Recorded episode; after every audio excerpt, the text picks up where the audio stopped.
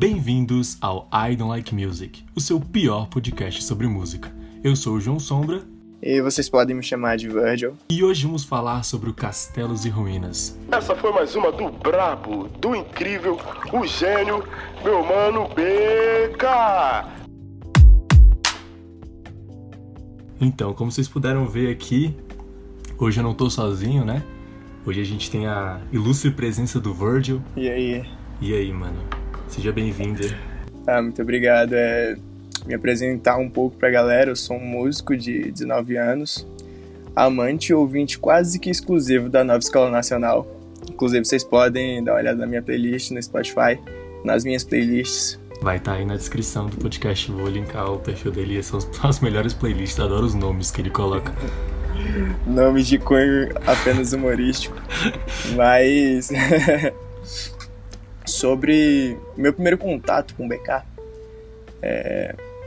após um momento da minha vida extremamente evangélico, eu me vi muito carente de música de verdade, principalmente de rap, que não costumava ter muito espaço nesse meio, embora haja algumas poucas referências, né? Então eu totalmente alheio no cenário, fui apresentado ao Freud, por um colega de serviço, que também não era tão inteirado do assunto, mas eu comecei conhecendo aqueles trampos mais românticos dele, Deus, a famosa Deus. Lamentável parte 3. É boa, cara, é boa. Só que partindo disso, meu contato inicial com a cena do rap foi por esse lado mais romântico. E, logicamente, acabei me deparando com a famigerada poesia acústica na sua segunda edição. E nela, eu conheci o brabo. Eu ouvi o primeiro verso do brabo. Só que assim, eu ouvi e eu não sabia qual era a música. Eu fiquei um tempo pra achar a música. Eu não peguei porque eu tava ouvindo meio que quase dormindo. Semanas depois eu fui achar o projeto, aí eu conheci de fato. Quando eu ouvi, eu comecei a pesquisar, cara.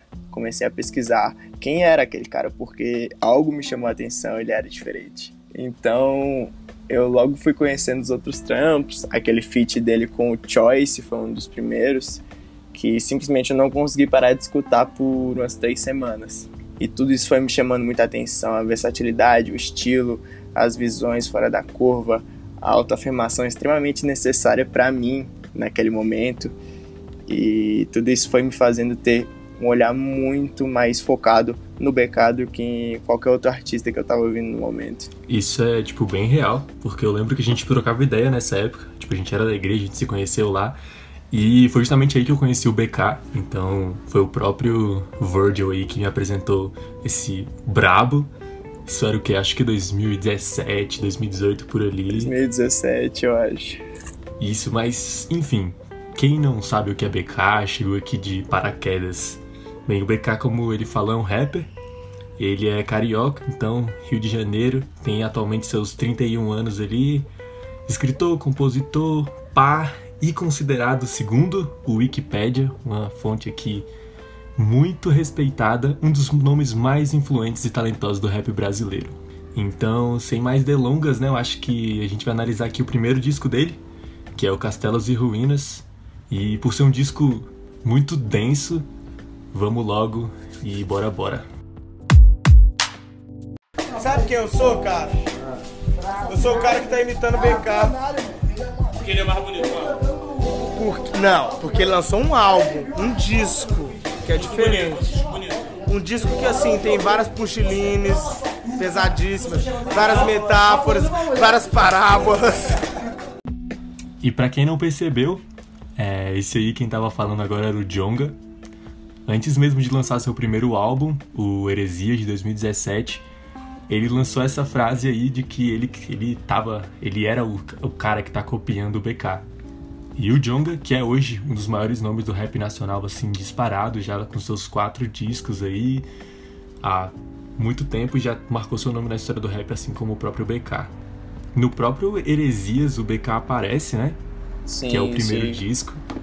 Aparece num refrão e em diversas outras linhas o Djonga faz referência ao BK e ao seu álbum. Tem uma linha dele que eu acho uma das melhores, assim. O Heresias é cheio de puntilines, né? De puntilines. Insanas. E uma das mais brabas é a que ele manda o... Nunca será Castelos e Ruínas quem é Rá-Tim-Bum, sacou? Quem é Ratibum. Quem é Ratibum. É sensacional. Então dizendo que é basicamente você nunca vai ser o Castelos e Ruínas enquanto você for o Castelo Rá-Tim-Bum. Exatamente. Mas antes de falar propriamente do álbum, a gente vai lançar aqui a ficha técnica e dar crédito a quem merece ter crédito nesse álbum, porque apesar de ser um álbum do BK, existiu uma equipe por trás, ela é muito importante para esse disco. Então ele foi gravado pelo Olif Beats e pelo Jonas, na Pirâmide Perdida Records. As composições é do Ashira, do BK e do Lucas Carlos. Os arranjos é do Olif Beats com o Jonas.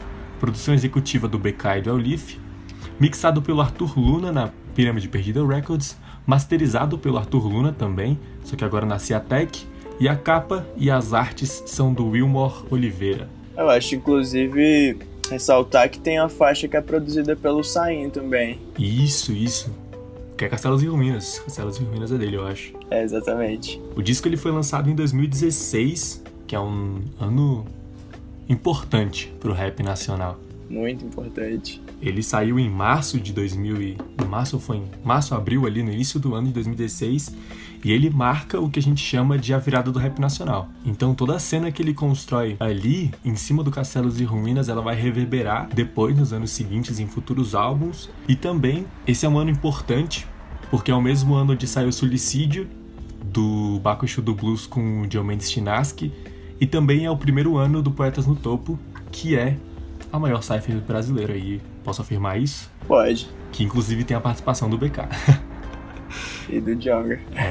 E do Jonas, que produziu, gravou, compôs e altas paradas nesse disco aí também. Muito um rolê de voltar ao protagonismo da cena, né?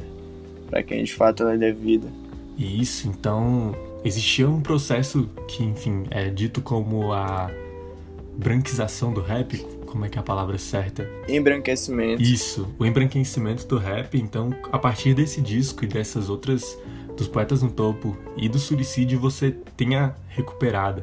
Naquela época, em 2016, assim, já tinha passado o primeiro boom do rap, né, que foi nos anos final dos anos 90, início dos anos 2000, ali com Racionais, com Sabotagem. Aí depois a gente tem um período meio conturbado, de a gente tem grandes nomes fazendo muita coisa no underground, como o Marechal, o próprio MVBill lançava parada nessa época, se eu não me engano. E ali em 2010, 2011, a gente tem uma outra crescente do rap, agora tendo por sua face, assim, o nome de frente, o Criolo, o Emicida e o Rael, mas que em 2016 esses três nomes eles estavam explorando outras sonoridades, eles estavam em busca de outras formas de se expressar musicalmente e acabou que o rap não tinha um nome muito forte assim, que enfim, era preto, que tinha essa questão racial, como é atualmente que a gente tem o Djonga, a gente tem o BK, a gente tem o próprio Baco e etc. Então esse disco é importante porque ele marca essa virada do rap e essa retomada também. Mas sobre o que trata o Castelos e Ruínas, né? Eu acho que é importante dar uma introduzida pra esse álbum, assim, pra quem caiu de paraquedas, nunca ouviu, e eu acho que o Virgil pode explicar melhor sobre o tema geral do álbum. Eu acho que melhor que eu, quem pode introduzir esse tema é o próprio BK, na entrevista que ele deu à Rap TV. Quando o cara tá bem pra caralho e quando aquilo ali tudo cai, tá ligado? E vice-versão tá lá embaixo e tá construindo a parada, tá ligado? Tipo, Castelos e Ruínas é isso, tá ligado? Essa é a ideia do Castelos e Ruínas, tá ligado? Desde quando tu tá lá aqui em cima e tudo pode cair até quando tu tá lá embaixo e tá construindo a parada, tá ligado? Como ele disse, a faixa 7 é a faixa central do álbum, que contém todo o cerne da questão que ele quis abordar nessa obra. Ele aborda durante todo o projeto vários cotidianos e vários personagens que se envolvem nessa jornada, sendo todos eles reféns dessa dicotomia de possibilidades entre você estar em castelos e você estar em ruínas. Como o BK disse, o cara que está construindo e o cara que está lá em cima, a possibilidade disso tudo cair. E as faixas elas vão seguindo de uma forma linear, dando a entender uma espécie de sequência, ou até mesmo de cronologia. É, e nesse sentido de sequência e de cronologia, ele não se resume a passar apenas uma única parada. Tipo, tudo gira ao redor do BK, mas o BK ele se coloca em três posições diferentes. uma visão muito mais urbana, por assim dizer, uma visão de periferia ali, se convivendo com polícia, com todos os rolês da periferia, crime e etc. E o que é o Castelo, nesse sentido, tem a questão do rap. Então seria ele tentando tomar esse protagonismo do rap, tentando chegar nesse castelo do rap, o que seria essa ruína do rap também. E a própria questão mais medieval da questão, que seria os próprios reinados, que seriam ser rei mesmo, no sentido mais natural da palavra. Agora que você já entendeu a grandiosidade desse álbum, lembrando que álbuns cronológicos e lineares muita gente faz, mas com a densidade que eu vejo o BK fazendo aqui, com o desenvolvimento que ele consegue colocar de todas essas formas, eu acho que ele consegue se diferenciar, especialmente quando a gente olha pro rap nacional, onde discos como esse não são tão comuns quanto, por exemplo, na gringa. Mas vamos parar de falar do álbum como um todo e vamos falar das músicas propriamente ditas. Para orientar a nossa percepção sobre o álbum e também a forma como a gente vai estruturar essa análise, a gente dividiu o disco em 5 blocos. Então cada um dos blocos ele tem uma representação e ele tem um significado. E o primeiro é justamente a apresentação desse universo. Então a gente tem a introdução do que está acontecendo com o BK até aquele momento. É basicamente a apresentação de quem é o personagem que a gente vai seguir e qual o status dele ali. O disco abre justamente com Sigo na Sombra.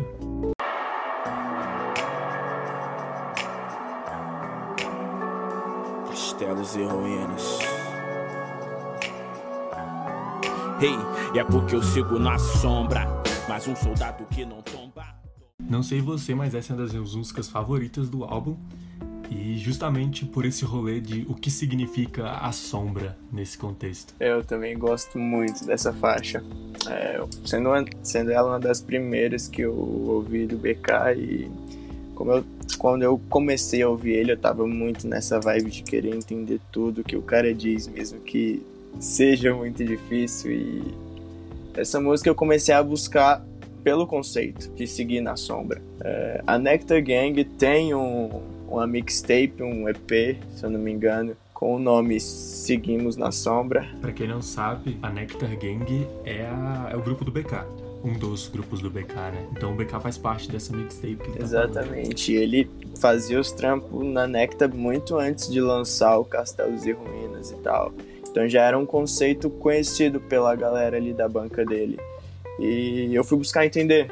Numa entrevista que eu vi uma vez, e eu não me lembro aonde foi, o BK falava um pouco sobre esse conceito, passava um pouco da visão deles sobre o que seria isso. E ele faz uma analogia referente a quando você vai se deslocar a algum lugar e a pessoa te fala, vai pela sombra, como uma forma de te induzir aí com cuidado e sem se expor a riscos. Nessa faixa, o BK ele tem essa ideia. Ele segue na sombra como uma forma de se proteger, como uma forma de não se expor.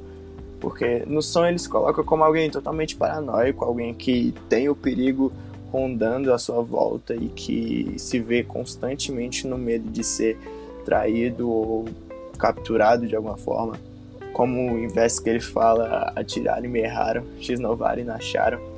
Então eles colocam nessa posição de procurado, de um alvo, e tem que estar sempre seguindo na sombra para os X9s não acharem e os que atiram não acertarem ele. Não, e sem contar que ele já introduz o tema da loucura agora, que é um tema bem recorrente no álbum, inclusive, mas ela também mostra que, ao mesmo tempo que ele tá paranoico, quando você tá seguindo na sombra, nesse sentido, você tá sendo ameaçado por alguém. Então existe alguém que está atrás de você, que quer te pegar. Então esse Sigo na Sombra, esse rolê de proteção, mostra que o BK, naquele momento da história, logo no início, ele já era alguém notado, mesmo estando nas sombras. Então eu gosto muito do verso inicial, logo, acho que se não me engano é o 4º ou 5º verso, que ele manda: eu sigo na sombra, mas não fico com a sobra. Então nesse quesito dele não ficar com a sobra, é como se ele estivesse pegando algo de alguém. Então como se, mesmo estando nas sombras, os ganhos que existem naquela região, eles não fossem apenas para o rei. O BK estivesse tirando algumas coisas. E também tem um outro rolê que ele, nesse momento da faixa, ele se coloca nessa posição de que ele ainda não está no seu castelo, ele ainda está numa posição de ruínas, mas ainda assim ele segue de um modo diferente do que aqueles que estão ao seu redor. Ele fala assim: tô no meio da zona, só visando conforto. Não confunda com a zona de conforto. Seco na tempestade de mancada, onde o vacilão defende o outro. E justamente quando ele fala de zona, seria justamente uma zona de guerra, então não é uma zona calma. Exatamente. Ele avisa pra não confundir com a zona de conforto. E mesmo na tempestade de mancada, ele segue seco. Quando está todo mundo vacilando, ele está seguindo na sombra, focado, ileso de tudo isso. Sim, essa questão dele estar focado é que justamente ele tem um foco onde ele quer chegar. E justamente ele sabe o que ele tem que fazer para isso. Tanto eu adoro o verso do não preciso de bússola ou GPS, sem melhor caminho igual o Google Maps, sabe? E dentro dessa música mesmo ele já dá sinais dessas três questões. Eu gosto muito do verso que vem logo em seguida, que é: num rap, além de caps, na hora de se impor é digitar com caps lock. Então ele já mostra que no rap, além de você usar, né, o boné no caso, você tem muito esse rolê de querer se impor gritando com o caps lock, sem ser algo muito mais de ideologia e tal. Então ele já manda... Depois disso ele já manda: e agora eu e meus manos preparados. Então ele está preparado realmente para tomar a cena do rap, nessa narrativa voltada pro rap. Sim, e é legal que ele também dá indícios das outras narrativas, como por exemplo desse contexto mais urbano envolvendo criminalidade, o verso que ele fala: quem nunca desistiu de um sonho guiado por demônios, peça embaixo da blusa, noite fria atrás dos ganhos. Sim, essa peça é justamente uma arma, e ele mostrando ali que ele tá na madrugada, na sombra. Essa música é sensacional, mas ela tem uma questão, que ela não é melhor que a próxima. Eu acho que a próxima música também faz parte dessa introdução do personagem principal, né? Porque nessa segunda música a gente tem a introdução de um outro personagem, se assim eu posso dizer, e a próxima música é Castelos e Ruínas, Interlúdio 1. Eu não ligo pro que você tem, eu não ligo pro que você tá construindo, eu simplesmente não ligo. E esse é justamente o nosso personagem, essa voz mais grave, mas com uma distorção ali. A gente discutiu muito pra entender quem era essa voz, então quais foram as nossas conclusões, Virgil? Manda aí pra galera. Sim, inicialmente a gente cogitou várias possibilidades de que fosse o próprio Satanás em alguns momentos, mas a gente chegou na conclusão de que essa voz é aquela que o BK se refere na primeira faixa, na segunda sombra, quando ele diz voz da cabeça, diz: BK, você consegue. A sua própria consciência, num nível mais quase que esquizofrênico, conversando com ele, alertando ele do que ele já sabe, de como será essa jornada e o que ele precisa fazer para estar nisso. Sim, eu acho que eu coloco nesse nível esquizofrênico porque ela não tem nada a ver com ele. É uma voz que tem uma personalidade muito própria, que aparece diversas vezes no decorrer do álbum, e que ela tá sempre ali, tipo, pode ver que nesse álbum ela já fala, tipo assim: eu não ligo pra você, eu não posso te ajudar a erguer essas paredes e acabar com tudo numa noite, eu não penso em com quem você tá ficando, eu não penso nos seus soldados. E ele fica sempre pedindo pra o cara responder ali. E aí o BK, ele responde, mas no final a gente percebe que a voz não ouviu. E aí no verso a gente tem muito mais... A gente tem a continuação dessa apresentação de um personagem que tá ali nas ruas, que tá nas sombras. Então, quando ele manda madrugada de um caçador, hoje somos alvos, e etc, etc. Tem um verso que eu queria falar aqui, que é logo o segundo verso, que é o meu favorito da música, que é: e a vida me deu pouco, não me acostumou com um pouco, quebre o porco, eu quero muito mais que o troco. Justamente pelas gigantescas percepções que esse quebre o porco ela pode ter. Então pode ser desde uma questão do cofrinho mesmo, né, do porquinho ali, até um linguajar de polícia mesmo. Então os policiais muitas vezes são vistos como porcos, né, justamente pelo massacre que a população negra vem sofrendo, vinda de policiais.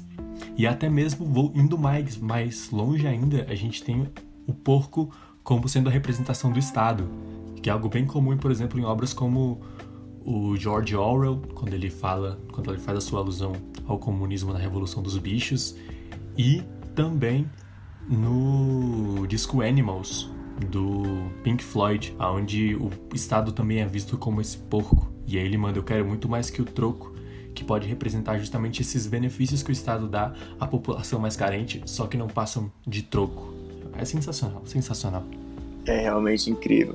O verso que também me chama muita atenção, mas por uma questão meio que fora desse contexto mais humano, esse que ele fala: eu olho pro infinito, eu não sou daqui, a carne tem gosto bom, algo me prende aqui, tá ligado? Nisso ele se coloca numa posição muito acima, numa posição realmente maior do que os homens comuns aos quais ele está convivendo. Ele reconhece que não pertence a esse lugar, ele reconhece que ele deveria estar em locais muito mais altos, mas mesmo assim ainda tem algo que prende ele, que também pode ter um pouco de relação com essa noção que você falou do troco, porque essas migalhas que o Estado fornece para a população mais pobre muitas vezes vêm com o sentido de acomodar a galera nesse assistencialismo para que eles, de certa forma, não queiram buscar mais o famoso pão e circo. E também a questão de estar na ruína, né? Ele não se vê num estado de ruína, onde ele acha que se pertence.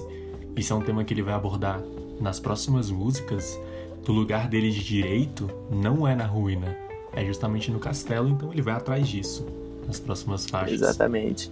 E um dos melhores versos dessa música: e a espada de Damocles mostra para os loucos que em segundos o tudo vira tão pouco. Nesse verso, BK, ele reconhece, ele mostra a ciência de todo o perigo que paira sobre a cabeça daquele que está no topo, daquele que está numa posição mais privilegiada. Para quem não sabe, o mito da espada de Damocles é justamente: você tinha o rei Dionísio e ele oferece para esse servo dele, Damocles, para ele tomar o seu lugar por um tempo, e ele podendo ter tudo que ele pode, mas a todo momento estaria sobre ele, sobre a cabeça dele, uma espada sendo segurada por um fio de cetro de cavalo, então demonstrando o quão frágil é a posição de estar no castelo. Então mesmo ele reconhecendo que o lugar dele não é na ruína, e sim no castelo, ele conhece os perigos que é estar nessa posição alta. Mas então acho que agora a gente pode justamente falar de como ele chegou até esse lugar alto e partir para o próximo bloco. Tô correndo atrás de tudo aquilo que esse mundo tem pra me dar, o que essa vida tem pra me dar.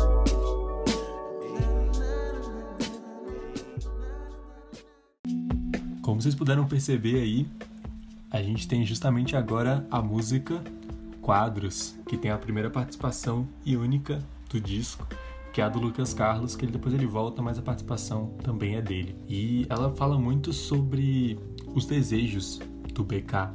Então ele está correndo atrás do que ele deseja realmente. Então sobre o que é dele de direito, porque o que o mundo tem para dar para ele, ele tá indo atrás. Nesse som ele também chama a atenção sobre o personagem dele inserido nessa dicotomia de que se ele começou nas ruínas, consequentemente ele vai querer os castelos, que a falta do básico nos fez querer ter mais que o necessário. E ele aborda questionamentos famosos no rap brasileiro, como ver pouco como um rei ou muito como um Zé. E ele diz que essa ele ainda não sabe responder. Inclusive guardem isso aí, que depois esse é um tema que volta. E eu gosto muito de como ele reconstrói dentro desse quadro, né? Então é justamente essa música, ela tem por objetivo pintar esse quadro no seu refrão, onde ele manda: tudo o que resta são sempre quadros. Esse rolê de quadros me lembra muito de ficar marcado na história. Então quando ele coloca num quadro, seria justamente ele já afirmando que ele vai querer estar naquela história, que ele vai querer marcar o seu nome na história. Tanto nesse quesito dessa narrativa de rei, quanto no próprio história do rap nacional mesmo, como se as batalhas que ele estivesse travando em 2016 para tentar chegar ao topo do rap fossem estar marcadas na história também. Sim, e também com uma questão até meio revolucionária, porque aqui o BK se propõe a fazer da sua realidade, mesmo estando nas ruínas, uma parada artística. De quadro grave, eu faço um quadro de arte. Ele traz esse conceito. Sim, justamente antes desse de um quadro grave, eu faço um quadro de arte, ele faz as 3 citações, né? De 3 personagens que estão em ruínas buscando o castelo. que é justamente vi um homem de muitos quilos morrendo por poucas gramas, vi um homem desconhecido morrendo atrás de fama, o homem morrer de amor pela mulher que não o ama. Então é justamente esse o objetivo de chegar até o castelo e reconhecendo também o preço que se paga para chegar até lá e que os discos eles são muito altos. É uma música sensacional, eu acho que ela fala muito sobre rap nacional, assim, é a percepção que eu tenho quanto mais eu estudo ela. Então, versos quando ele diz, nunca vou me deter, éramos as cinzas, agora somos o fogo. Me lembra muito esse ressurgimento, esse novo fogo que aconteceu no rap nacional depois de 2016. Porque o que o BK fez, o que o Baco fez, o que o Poetas no Topo fez, é justamente acordar a cena e mostrar o que está acontecendo. E logo em seguida, uns versos depois, ele manda pra abrir a sua mente, eu não sou cirurgião, mas sei qual é o procedimento. E fala justamente sobre esse rap de mensagem, sobre esse rap, ele passar alguma coisa ali, ele abrir a sua mente mesmo. Eu acho isso sensacional. Sim, e também, ao mesmo tempo que ele traz muito essas citações da atmosfera mais própria do rap, também ao som do álbum que mais faz referências à vivência de rua que o BK teve, que ele quer retratar nisso. Assim, abaixo desse verso que eu falei, ele fala o seguinte, que nos divide facções, drogas e armas, broncas e áreas. Temos um jeito de nascer, mais de 1000 para morrer. Quem está preparado para o qual vai ser? Depois ele mostra que até mesmo essa briga entre facções, ela não é só entre facções, porque você tem um terceiro elemento, quando ele manda Robocop é o herói só na TV, então nem sempre a Marte imita a vida, então tem essa figura do policial presente mais uma vez nessa vivência urbana. E aí ele já tá mostrando também como ele vai fazer pra tomar esse topo, né? Quando ele fala, errei quando peço ajuda, se não pode com eles, junte-se a eles, faça parte deles, infiltre-se neles e quando tu estiver lá dentro, mate todos eles. Essa ideia de, mesmo ele reconhecendo que ele não tem o poder bélico, a força necessária pra bater de frente com eles nesse momento, isso não vai impedir ele de fazer. Ele vai se infiltrar, ele vai seguir na sombra até ele ter o poder necessário para fazer acontecer. E é justamente o que acontece na próxima faixa, o que sobra disso tudo. Se isso tudo aqui é meu por direito, já entendi o porquê de eu me revoltar. Fotos da sua família, endereço, cuidado com a janela quando for fechar. Essa foi uma faixa que explodiu a minha cabeça quando eu realmente entendi o que o refrão dela falava, que é justamente sobre uma ameaça. Então, a gente tem a segunda participação do Lucas Carlos fazendo esse refrão, e a gente nunca imagina que o Lucas Carlos vai fazer uma ameaça. Lucas Carlos, pô, aquela voz doce, love song, você pensa logo na nada. Mas aqui, o verso dele, apesar de ser um verso mais doce, quando a gente vai analisar liricamente, é uma ameaça com todas as letras ali, então. Fotos da sua família, endereço, cuidado com a janela quando for fechar, porque já tá tudo pronto, tamo sem tempo. É melhor tu nem revidar, porque já tá tudo pronto, tamo sem tempo, vai descansar em paz. Isso sim é Putiline, como diria o Djonga. Nesse som, o BK ele tem muito essa ideia de isso tudo é meu por direito. Ele se coloca exatamente como o cara que vai conquistar isso tudo e ele já tá movendo pra isso. Inclusive ele já tá ameaçando o suposto rei nesse momento. E ele se coloca como o próximo na sucessão do trono, mas tem um verso que ele chama a atenção também sobre uma parada, que ele fala, e a tal maldição, não ouso encostar no ouro do capitão.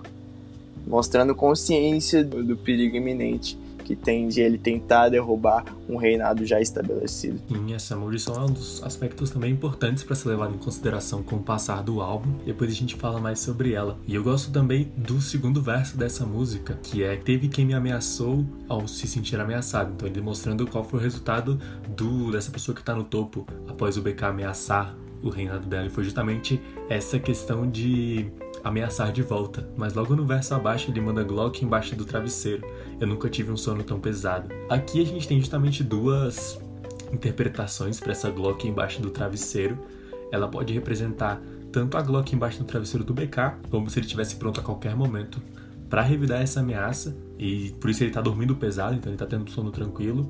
Mas eu vejo de outra forma, eu vejo como se quem estivesse com a Glock no travesseiro era justamente o cara que ameaçou o BK de volta. E o BK sabe que mesmo ele estando com a bloca embaixo do travesseiro, isso não vai adiantar nada, e por isso que o BK ele se garante naquela posição e ele manda um "eu nunca tive um sono tão pesado", como se estivesse dormindo ali, ó, tranquilo, pode acontecer o que for, o que tá feito, tá feito. A ameaça já foi lançada. E ele fecha, né, esse segundo verso com "vida que tá me pagar o que tá perdido por aí", que responde à introdução de Quadros, que é "eu tô correndo atrás, não, tudo aquilo que esse mundo tem pra me dar, o que essa vida tem pra me dar". Então é justamente esse último verso como "e aí, vida, vai passar o que é meu de direito agora, porque tá tudo se encaminhando pra eu tomar esse cargo alto e chegar no castelo". E a próxima música é justamente a concretização disso, dessa ameaça dele, que é "visão ampla".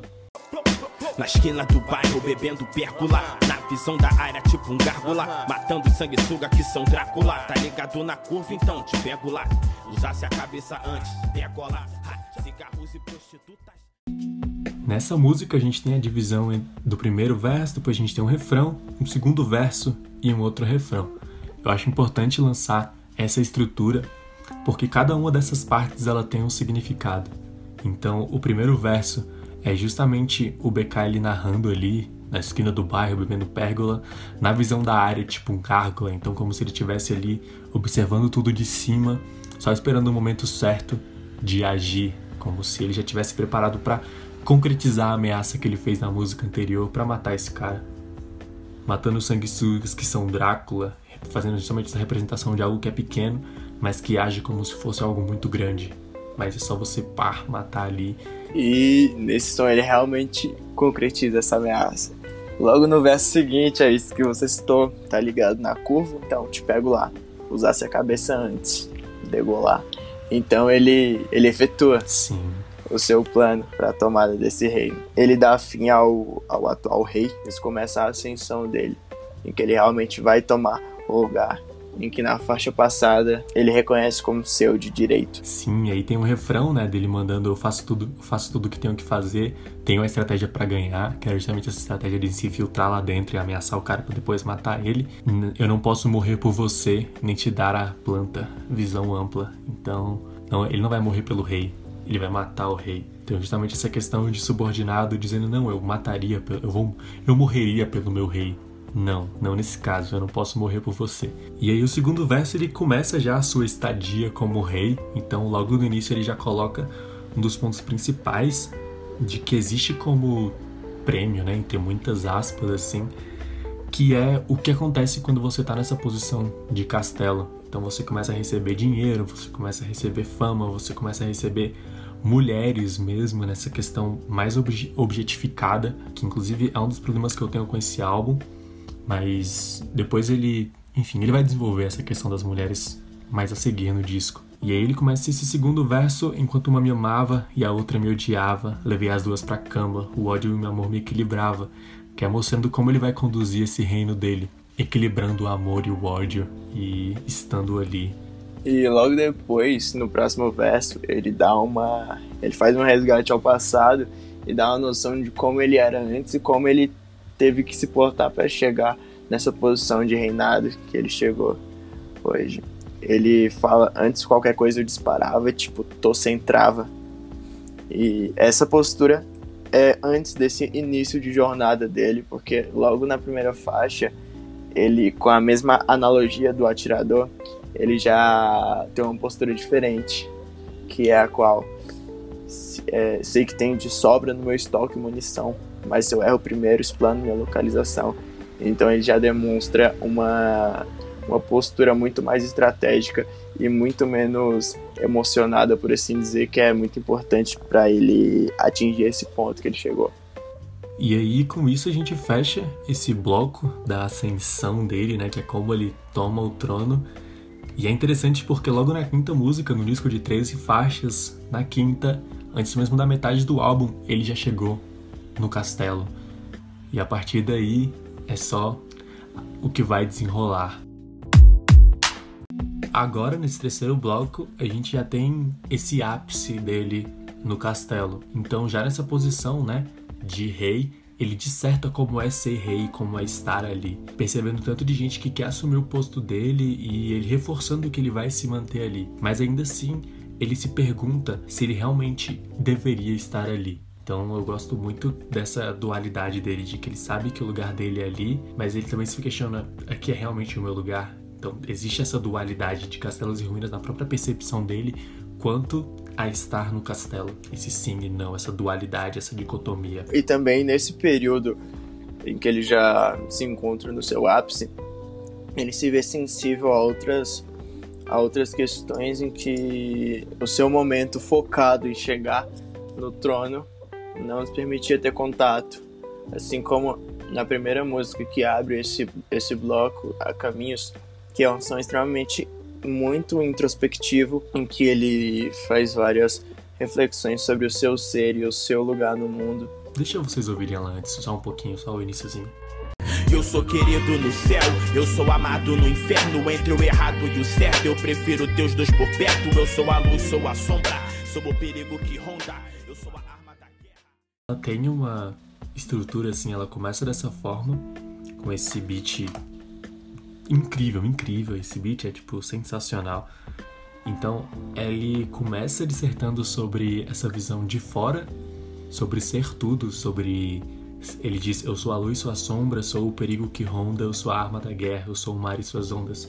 Então como se ele fosse tudo, nessa visão mais Leviatã do Hobbes em relação aos reis, e até mesmo do próprio, se eu não me engano, a Luís XIV, ou XVI, ou XV, perdões aos meus amigos historiadores, que seria justamente o rei que falou a questão do eu sou o Estado sou eu, dele ter essa figura gigante. Então, nesse primeiro verso ele manda isso, enquanto no segundo é justamente a questão que você falou, dele falando sobre si mesmo, sobre como ele está se sentindo internamente dentro desse castelo, dentro dessa posição de rei. Os paradoxos que compõem o personagem do BK nesse som vão muito além do só o certo e errado que ele fala no início, mas dentro da própria dicotomia de Castelos e Ruínas ele fala, eu sou o luxo e o lixo, eu sou o limpo e o sujo, nem duas caras, nem máscaras e nem em cima do muro. Uma forma de dizer que ele não tá indeciso sobre isso, ele não tá fingindo ser algo que ele realmente não é, mas que ele é os dois polos. Mas ao mesmo tempo na segunda parte ele se questiona sobre essa questão de ser quem ele é.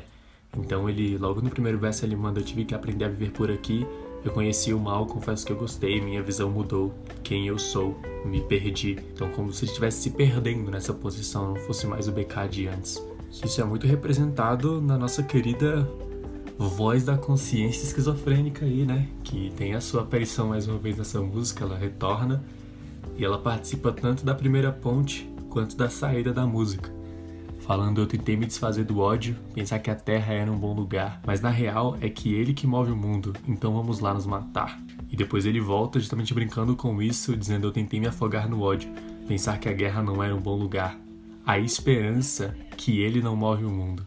Estamos prontos para recomeçar. Então justamente essa voz, estando presente agora, ele já estando no topo. Engraçado essa mudança de discurso da voz, porque a partir do momento em que o BK ele tem essa ideia de que o ódio que move o mundo, nesse segundo verso ele segue se baseando nesse conceito, como no verso que ele fala, eu entoquei minha arma de tanta raiva que estava guardada, na real o que não faltava era alguém para usá-la. Então esse ódio ele tá presente nessa primeira ponte, mas ela também mostra nessa saída que ele tá encontrando uma saída diferente desse ódio, que seria essa esperança de que esse ódio não move o mundo. E é nesse conceito de que ele saber que esse ódio move o mundo, mas ele ter essa esperança de que podia não ser assim.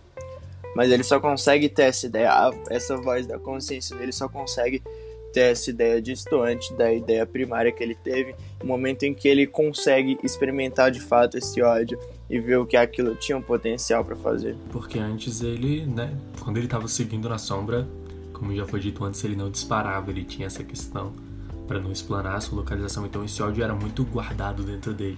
E agora que ele tá no castelo, que ele tem a possibilidade de usar, ele reconhece os malefícios disso. E em seguida a gente tem a faixa que dá nome ao disco, né? A famosa Castelos e Ruínas. Bota a cara, vem que vem, vem, vem, é. No flow já tá no meu esquema tático. Rima pesada, então sente o impacto pra chegar ao topo sem fase. Impacto tipo corpo fechado, então eu fico.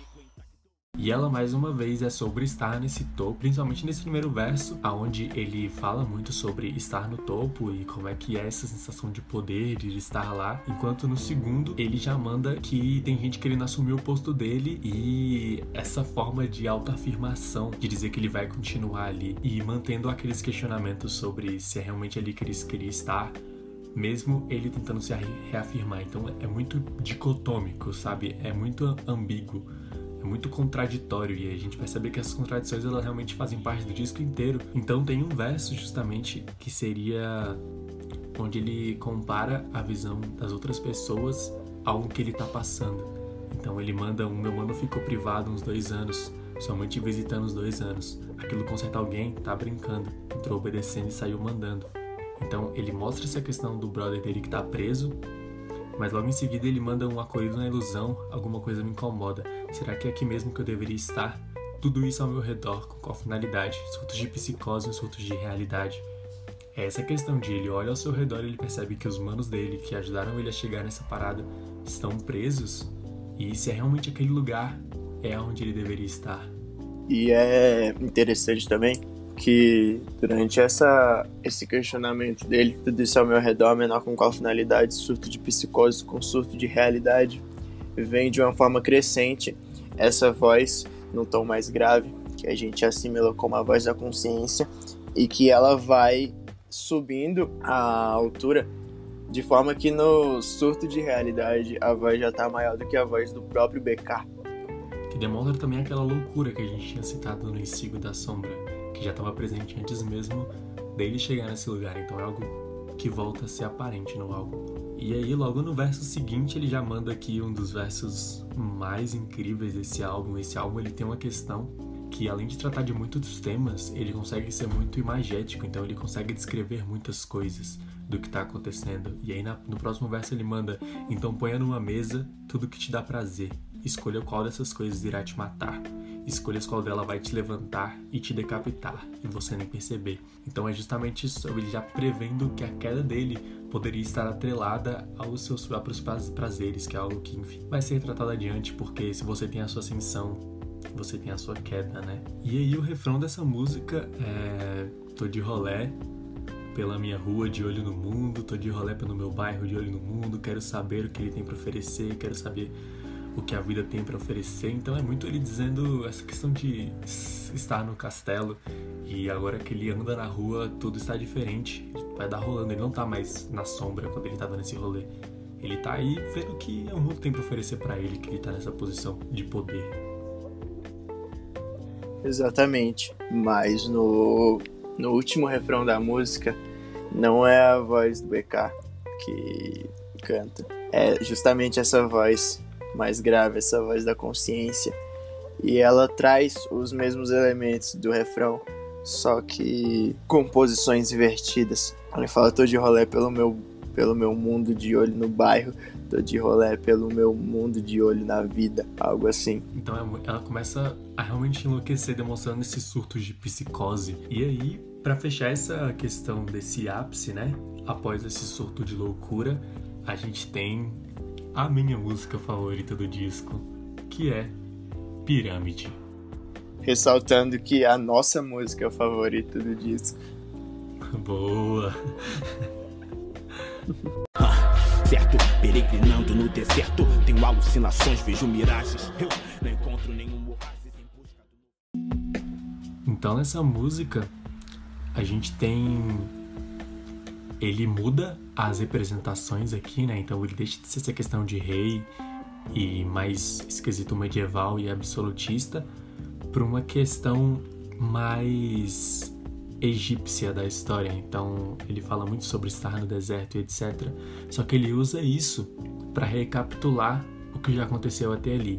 Então ele fala muito sobre como ele se expandiu no silêncio com as células terroristas, células cancerígenas como origens das revoltas. Então seria essa questão que a gente cita lá, bem antes dele se infiltrar nesse castelo, desse rei, para poder tomar esse lugar dele. Isso se aplicando todas as narrativas E com isso ele vai andando, né? Ele não fica estático, voltando, olhando apenas para esse passado mais antigo, mas ele também vai trazendo as coisas que aconteceu logo agora. Então ele continua essa história de que ele já chegou nesse poder, e aí tanto que ele remete a essa questão quando ele diz: já que dizem que eu sou o bem e o mal em duas letras, que retoma essa questão dele dizer que ele vai ser o equilíbrio entre as paradas, mas ele também olha para frente, mas sempre pelo progresso, que é justamente marcado nessa música por uma virada no beat. Então o beat ele começa muito boom bap ali, pá, um rap muito mais clássico, e quando tem essa virada, ela tem uma virada mais pro trap, como o próprio produtor falou, que o Jonas diz, essa virada ela significa o progresso. Inclusive, após o lançamento do álbum, o Jonas publicou na página do Facebook dele que essa faixa ela foi colocada estrategicamente em 8º lugar, por essa ideia do 8 deitado, assim, ele simbolizar esse símbolo do infinito, que traz essa ideia de renovação, de que eles sempre vão estar lá. Isso, quando a gente fala de rap, pode muito representar também essa evolução dentro do próprio rap, do que o rap era antes pro que o rap tá se tornando agora, e sobre estar sempre progredindo. E esse segundo verso é simplesmente a minha parte favorita do disco inteiro.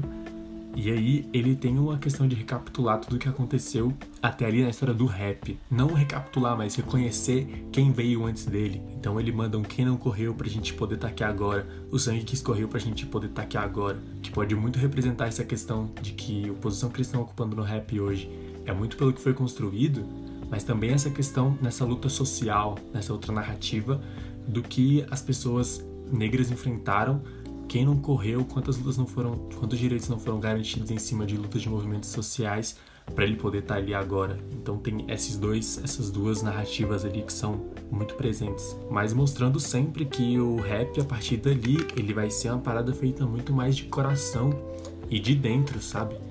Então ele já começa o negócio mandando verdades são alimentos por versos, fato, vivência, faz o meu ataque ser exato. Rimas, vindas do sangue circulam na veia. Como se esse verso, os futuros versos do rap nacional e os próprios versos do Nectar, eles estivessem ali sendo escritos, sendo vindos do próprio sangue deles.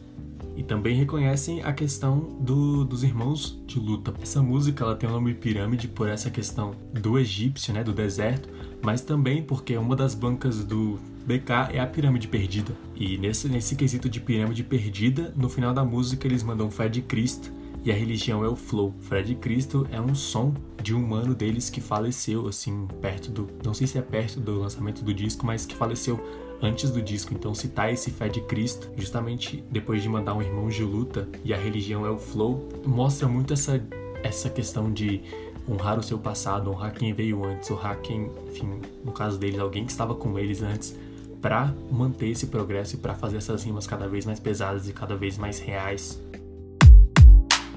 Esse quarto bloco, ele sucede o ápice, e o que vem depois do ápice é justamente a queda. Então, o que temos aqui é justamente a descrição dessa queda. A primeira é um dos clássicos desse disco, e é Amores, Vícios e Obsessões. Som que, inclusive, ganhou o prêmio de melhor música solo de rap do ano de 2016 pelo Genius Awards. As luzes da Zona Sul, restaurante no Leblon, Jordan suprime Leblon, mano volante, cigarro entre o dedo. O BK, ele fala que esse som, ele vem muito com a ideia de mostrar quanto um relacionamento ele pode despertar os piores lados de nós mesmos. Então, no início da música ele fala de como ele conquistou ela, ela dava pra outro cara, deu pra mim, viu que eu sou o cara, já não pode me ver cara a cara. E ele já convida ela pra ser rainha, né? Agora que ele tá nessa posição de rei. E aí a partir daí se começa esse relacionamento deles, e que desde o início a gente já consegue perceber algumas ideias ali de problemas que eles têm nesse relacionamento. Quando, por exemplo, ele manda ela odeia as minhas mentiras e eu finjo acreditar nas delas, mostrando que é um relacionamento ali entre duas pessoas, mas que não é um relacionamento onde elas são verdadeiras entre si. E ele fecha o primeiro verso justamente mandando um corro pra não ser alvo da flecha. que é justamente, lembra daquele verso anterior que eu tinha dito, do ponha numa mesa tudo o que te dá prazer, escolha qual dessas coisas irá te matar, representa justamente pra mim essa questão desse prazer dele estar com ela ser o que vai trazer, o que vai matar ele. Então ele corre pra não ser alvo da flecha. Só que aí o verso seguinte é ele volta a lembrar dela pelada, como se mesmo correndo pra não ser alvo da flecha, ele ainda se mantém preso a ela porque ele gosta muito de estar com ela, e ele volta pra ser alvo da flecha, né? A segunda parte da música já começa a gente vendo o quão conturbado tá você nessa relação. Ele já disse que quer me ver sofrer, e bem distante, pode ir, sei que vai voltar igual bumerangue, trazendo essa ideia de que, ao mesmo tempo que ele reconhece que aquilo tá tomando proporções nocivas pra ele, mas ele não consegue sair, acontece com ela. Mesmo que ela saia, ela volta igual um bumerangue. Tem muito a questão de um relacionamento conturbado, mas que ele não acaba, então ele vai indo em ciclo até que acontece. Tanto que ele manda esse: qual de nós vai se render primeiro, fugir primeiro, dizer que ama ou odeia primeiro? Só o medo da decepção já é um tiro certeiro. Então seria justamente essa questão de quem vai render, quem vai terminar isso. E até que acontece, né, o grande caso aqui dessa música, que é ela pegar ele traindo ela. Num verso que é estruturalmente sensacional. Chegou lá em casa sem me avisar, sabe que eu adoro surpresas. Chegou lá em casa e viu outra lá, eu sei que ela odeia surpresas. Então ela pega, né, ele traindo ela com outra, e ela vai embora. E o BK, ele termina dizendo que vai sentir a falta dela e pra ela voltar quando sente saudade. Mas ainda assim, ele volta a se manter nessa posição de rei. Então ele diz: eu sou seu anjo e seu demônio. Mas ela também oferece um problema na vida dele, porque ela é o pesadelo e ela é o sonho dele. Então ela é o contraponto do equilíbrio dele, ela é o ponto fraco dele. Lá no interlúdio 1, a primeira vez que a voz aparece, ela termina a sua primeira parte perguntando se eles têm mesmo um ponto fraco.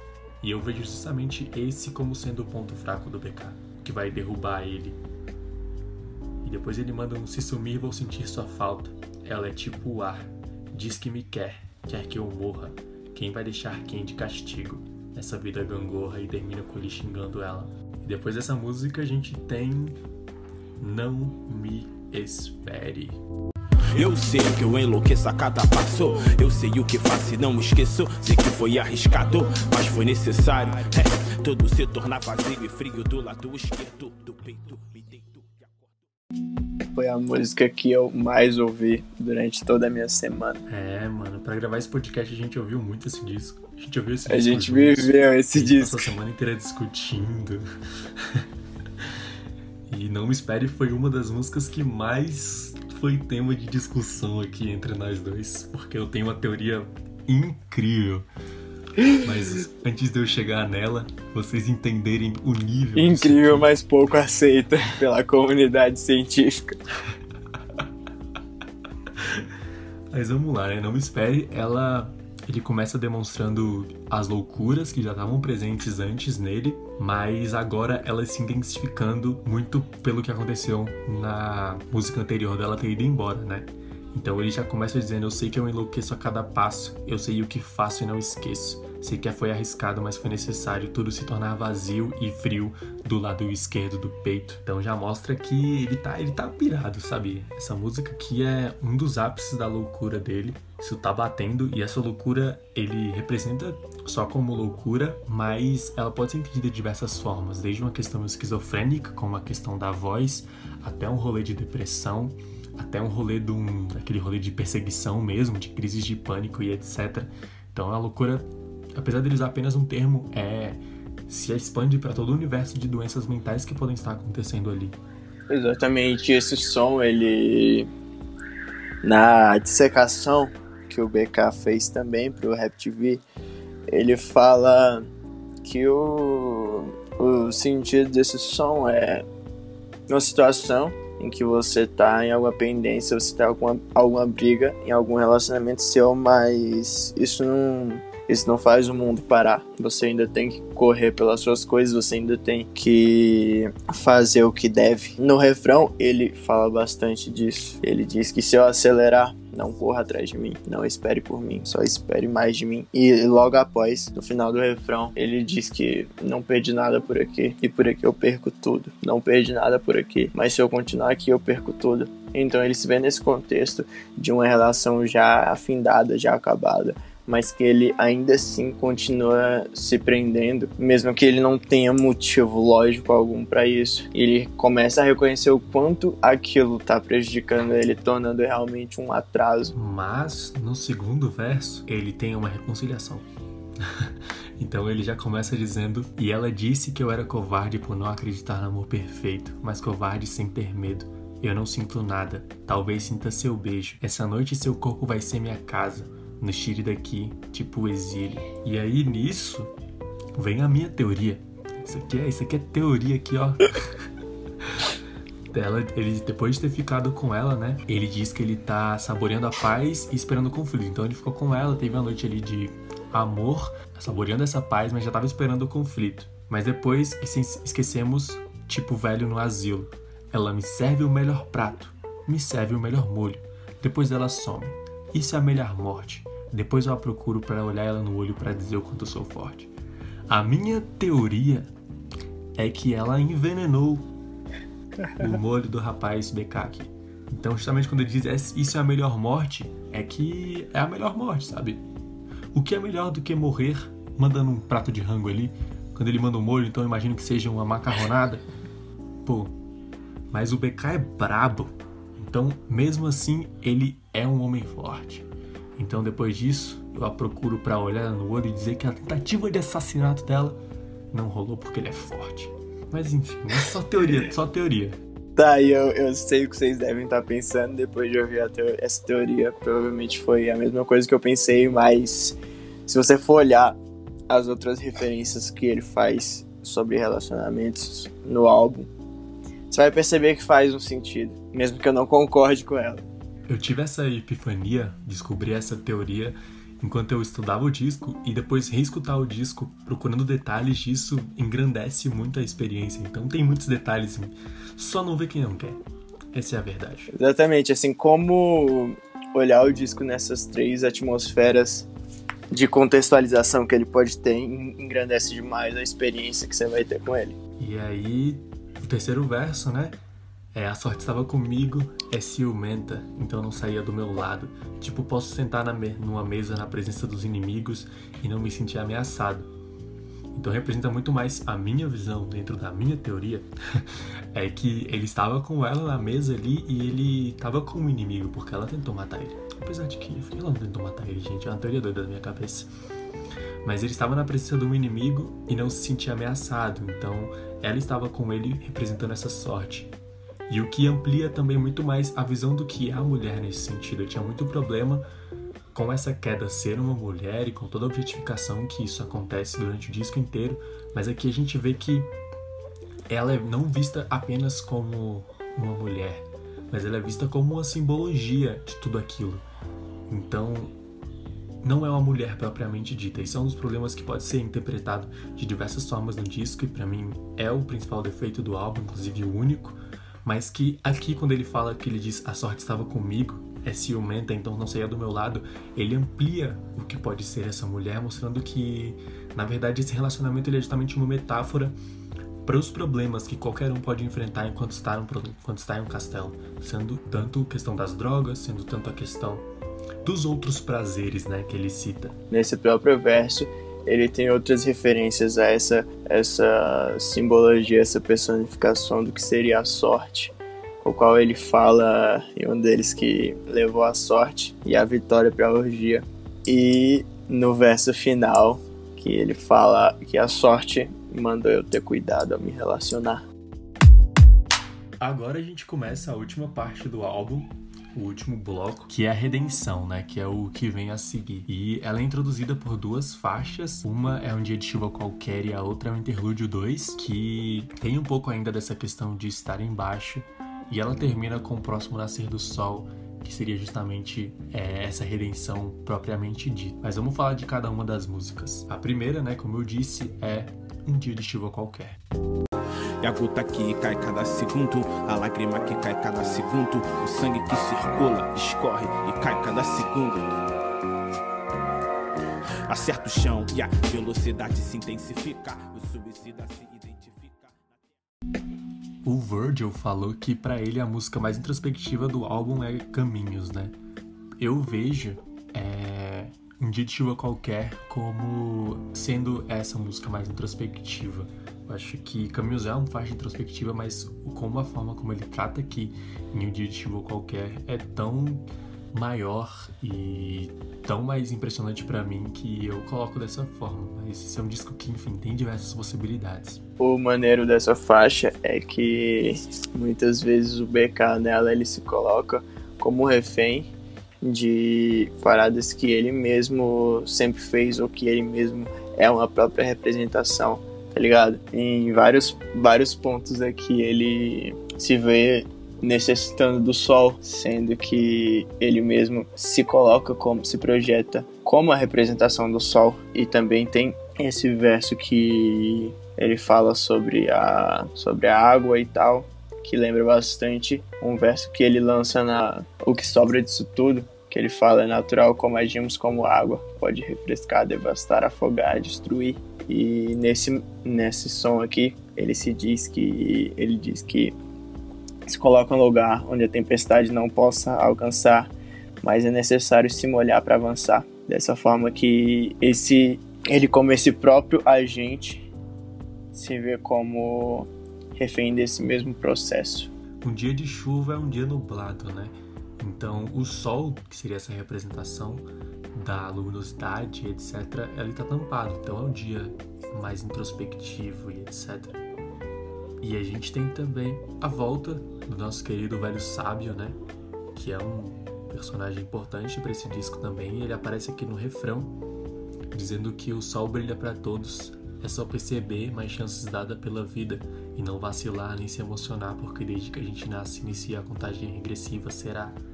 Que seria justamente o sol brilha para todos, então ele precisa se reerguer depois de ter sofrido tanto no que rolou com ele, né? Sobre, enfim, ter cedido ao ponto fraco dele. E no primeiro verso, antes desse refrão, a gente vê uma visão até meio que desesperançosa do BK, quando ele fala que o mito que após a tempestade vem o sol fica mais difícil acreditar quando olhamos para o céu.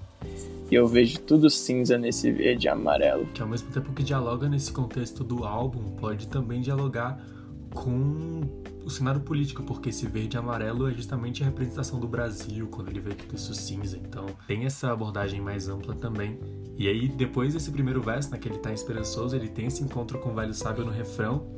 E o segundo é muito mais num quesito de será, tudo vem, tudo vai, chuva vem, chuva vai. Tudo bem, não tá mais, eu tô bem, quero paz. Então, ele começa a questionar as paradas, se toda aquela coisa ruim que ele tava sentindo, ela vai realmente passar, depois que esse velho, ele dá esse empurrão nele assim, ei, acorda, o sol brilha pra todos. E na discografia do BK, em vários momentos, ele se coloca como essa figura do sol. Uma das mais marcantes é no som Filho do Fim do Mundo, quando ele diz no verso final: eu sou o sol, todos ao meu redor brilham, eu sou o sol, todos ao meu redor criam, eu sou o sol, todos ao meu redor vivem, então vivam. É incrível quando ele diz isso de todos ao meu redor, porque depois disso que eu citei, do eu também quero paz, ele diz como meu bonde, minha família, minha gangue, minha máfia, minha quadrilha, chame como quiser, dizendo que o BK ele pode ter estourado sozinho dentro do rap, mas como eu disse antes, quando eu passei a ficha técnica, a gente consegue ver que a Pirâmide Perdida estava ali na produção desse álbum como um todo. E quando você vai no show do BK, quem tá fazendo tudo ali é a Pirâmide Perdida. Mesmo ele sendo o sol, a estrela que brilha, ele ainda tá iluminando a galera ao redor dele, fazendo a galera ao redor dele crescer junto também. E aí, depois desse momento de questionamento, ele vem mais um refrão, então vem mais uma puxada, e a gente tem o início dessa redenção, quando ele diz o que pra mim Ele volta com as questões imagéticas, então ele diz: fumo um cigarro, vejo a vida passar da janela. Fumo um cigarro, vejo a chuva cair da janela. Fumo um cigarro, vejo a vida chamar da janela. Apago o cigarro, vou pra rua, cansei da janela. Isso é tipo... arrepiei todo aqui, sabe? É realmente você tá olhando ali, tendo esse autoconhecimento, essa visão introspectiva de tá tudo ruim. Eu vejo a vida passando pela janela, eu vejo a chuva caindo, mas eu não posso ficar só observando, não posso ser só um telespectador nessa história, eu preciso ser um agente. Então eu cansei da rua, eu cansei da janela e vou pra rua. E na ponte final dessa música, ele traz justamente aquela ideia da amplitude de possibilidades que a água pode fazer. Ele diz: deixa chover, deixa molhar, lavar, regar, destruir, purificar. Então a água sendo vista como esse rolê de renovação. Exatamente, porque é preciso se molhar para avançar, como ele mesmo disse. E aí ele fecha a música com: o céu te ouve, escuta, as nuvens gritam, berram, é só um reflexo do que rola na terra, espelho da terra, se liga bandido, pou pou, representando essa volta dele pro jogo. E que mesmo estando na tempestade, essa tempestade ela é o reflexo do que está acontecendo aqui embaixo. Então vamos deixar as paradas certas para o sol voltar a brilhar. Essa música ela tem uma visão muito mais fora do BK, enquanto a próxima, que é Castelos e Ruínas, Interlúdio 2, eu vejo como uma visão interna dele, da consciência dele resolvendo a grande questão, que é o nosso querido A Voz da Consciência Esquizofrênica aqui.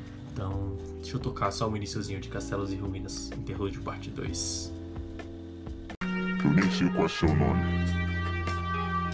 mas é isso que você quer? Há vários dias tendo vários pesadelos. Essa merda foi algum tipo de abuso. Se eu entendesse algo, ainda estaria...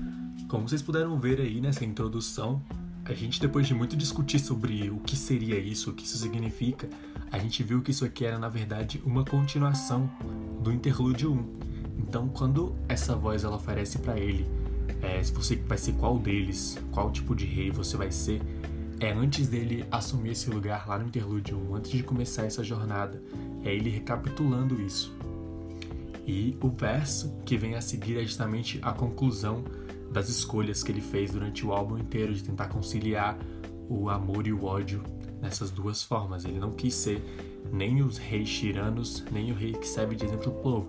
Ele quis tentar equilibrar essas duas para tentar manter as coisas. E essa faixa ela tem muitos aspectos para esse álbum, tom de conclusão. Essa, historicamente, é a faixa que eu mais escutei de todo o projeto. Quando eu passo na minha playlist, eu não consigo não colocar um looping, porque ela traz muito dessa atmosfera. Perto do final da faixa, ele faz a referência, ele diz: eu sei que mexi com poderes e eles viriam para me buscar. Isso traz à tona todas as decisões que o BK teve que tomar durante essa jornada para chegar onde ele chegou. Inclusive no verso final ele fala de novo daquela tal maldição a qual ele tinha citado na faixa, que sobra disso tudo. E o que rola antes disso é justamente a representação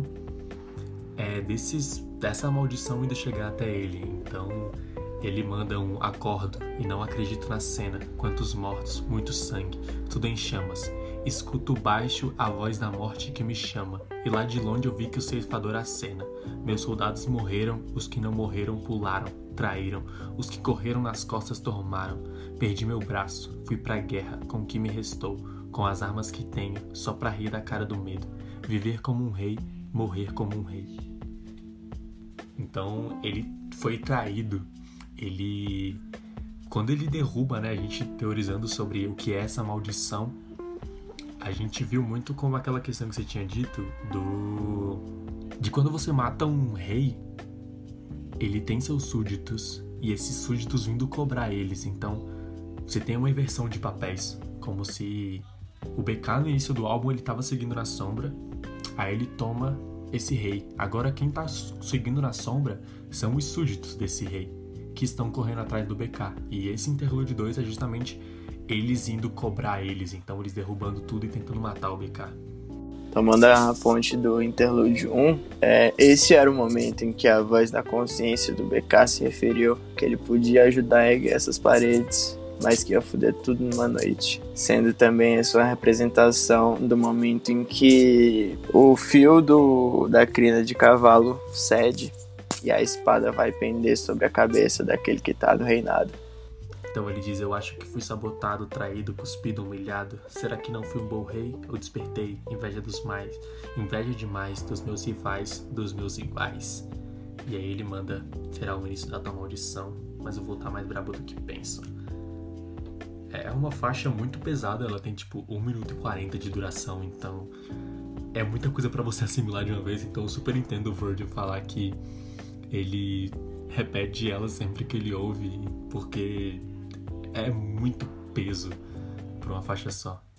E aí a gente vai pra última faixa do disco, né? Que é o próximo nascer do sol, que seria a representação final dessa ressurreição.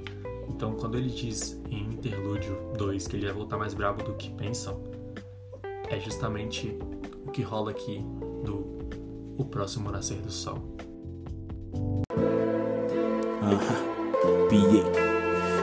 Mesmo com o tempo fechado, com os prédios na frente, o sol vai estar lá.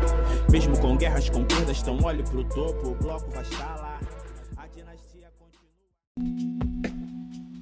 E essa faixa, ela vem com essa ideia do BK, ele assumir essa representação do sol, mesmo que na um dia de chuva qualquer, ele estivesse oculto, ele estivesse retraído ali em seu momento de luto. Nessa faixa ele já começa dizendo que mesmo com o tempo fechado e os prédios na frente, o sol vai estar lá. E mesmo com guerras, com perdas, só olhar pro topo que o bloco vai estar lá. Sim, a dinastia continua. Isso é mostrando que mesmo com o tempo ruim, mesmo com ele tendo caído recentemente, o sol ainda tá lá e ele vai voltar. E ele reconhece o que aconteceu no passado, então ele manda um eu sei meus pecados sem perdão. Então ele sabe o que ele errou e agora ele vai tentar não consertar e vai tomar esse reinado de volta, né? Porque vai ser o próximo nascer do sol. E aí o refrão é justamente essa representação do fecha os sinais, avanço, erguem os muros, avanço, fecha o mar vermelho, avanço, inimigos não me alcançam. Então seria, mesmo com tudo fechando os sinais, erguendo os muros, o mar vermelho, ele segue avançando e avançando e avançando, porque é isso.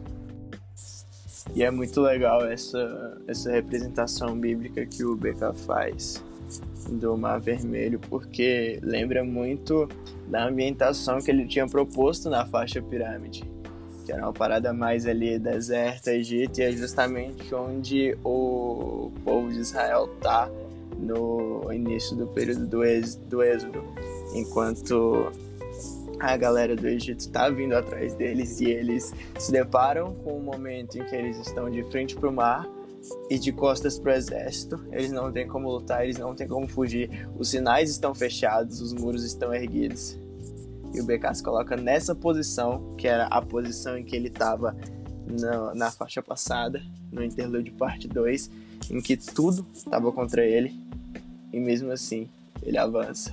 E ele ainda acrescenta que após ele fazer esse avanço, após ele abrir o mar para conseguir passar por todas essas adversidades que se propunham perante o reinado dele, ele ainda fecha o mar atrás dele e os inimigos não conseguem alcançar. Sim, e a gente não tratou dessa abordagem bíblica sobre o álbum, mas enquanto a gente discutia a semana inteira, a gente percebeu que as referências bíblicas nesse álbum e a forma como você pode trazer para alguns momentos da própria Bíblia são diversos, assim. Eu acho que dava para fazer uma outra análise igual essa que a gente fez, só que só olhando para esse lado bíblico. Tem muita coisa que rima com a história de Moisés, muita coisa que tem referências a Davi, Golias, muita coisa que traz referência a Samuel e várias questões mesmo. O próprio Jesus sendo visto, né, quando ele cita Tomé e etc, de fé, de novo testamento, de renovo, sabe? Então, mesmo a gente não tratando, é um tema muito presente no álbum.